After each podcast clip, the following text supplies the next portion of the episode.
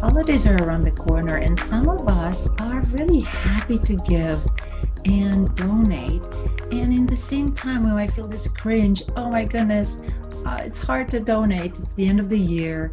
Please don't send me another email to donate for this mission or that. I don't have enough for myself or for my family, let alone to give to others.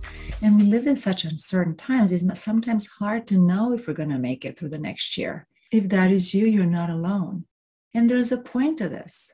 I'm never advocating for spending money more than we have, nor accumulate debt or credit card debt in order to donate to various missions. And in the same time, I want to bring to our awareness this idea that there is a cultural mindset of scarcity that is keeping us many times locked in our fear.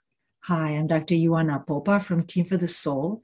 And in today's Renewal Nugget, I will unpack more about this cultural scarcity mindset and how it can get us hooked inside in fear and bring some thoughts and a different perspective about giving and this idea of abundance mindset that you might have heard about it especially as we're approaching the holidays as a way to stay in the flow of connections with the others there is a widespread subconscious belief perpetuated in our consumeristic culture that is saying something like this we need to have many things. We need to have money in order to live and survive.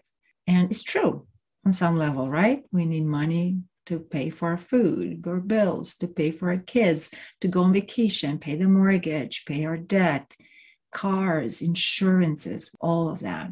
Often, though, it never feels enough and we can find ourselves grasping for more.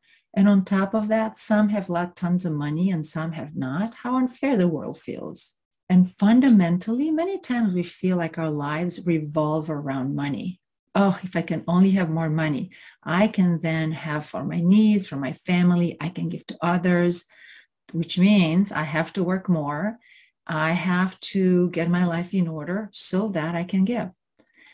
And underneath all this, there's actually many times when we stay with this long enough, there's an ultimate fear that is actually a shared fear for all our human beings do I have enough? Am I enough? And the solution, many times that we hear everywhere around us, including in on TV and social media and whatnot, is oh, if you only have more money, you have all of this. Unfortunately, this can lead us to feeling almost like having this sense of being on a treadmill of life, trying to get by the week, by the month, hoping that that cash flow that we have right now will never stop or it will come or increase. And in a sense, what we're doing by constantly striving for the future and making sure providing the money, we kind of circumvent and we don't face our this human universal fear. What if we are, don't have enough? So it makes sense, right? As the end of the year comes up and we're thinking about donations and giving, we get us worried. And today I want to invite us to brainstorm of first and foremost, what does money really is at the core? If we peel layers of decades and centuries, and I don't know about you, but I kind of like to think sometimes, how did people live hundreds and thousands of years ago?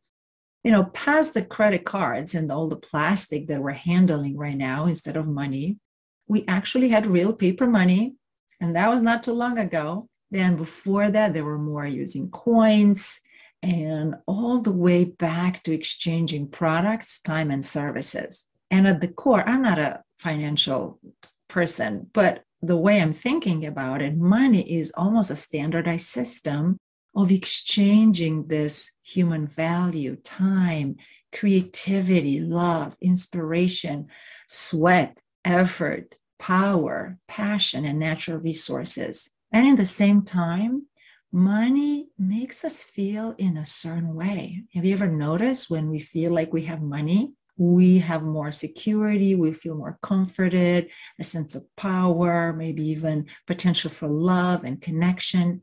And there is a complex societal system that keeps this going. And especially nowadays, with dealing with all the complexities of COVID, divisions, polarities in the country, in the world, it's very easy for us to fear for our own survival and fear feel really hopeless and grasp for more money and more resources in order to have enough. But actually, we have more choices in this. And this is where the abundance mindset can come in.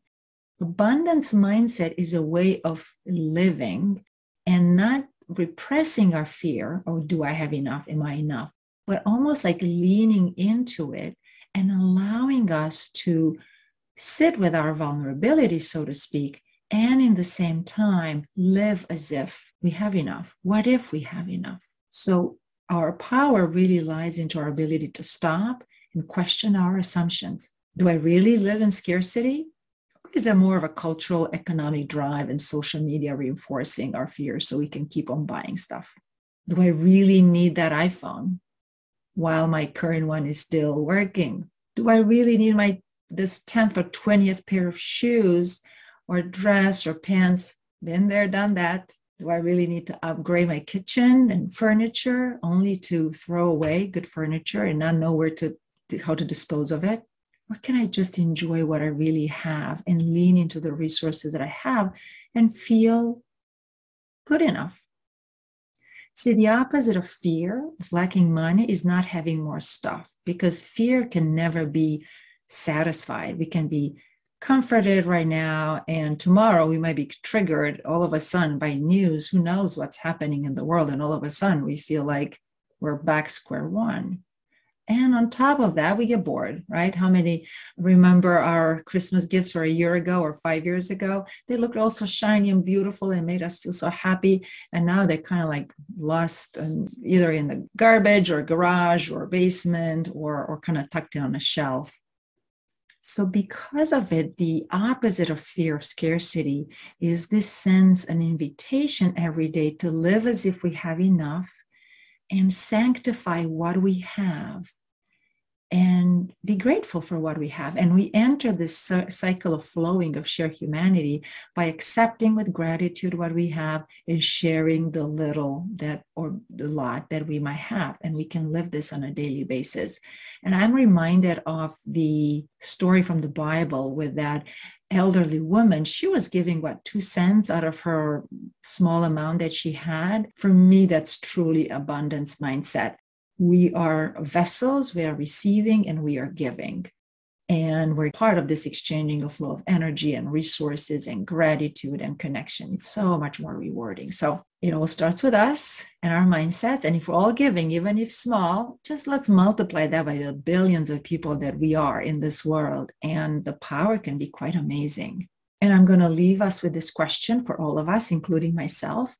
What small steps we can take freely today to bless someone and share a bit for my livelihood and give to others so we can be in this exchange of resources and energy and love and connection. And until next time, I wish you a wonderful holiday season and for you to be in the flow and a sense of connection with the entire humanity. And I send you many blessings from wherever you are in time and space.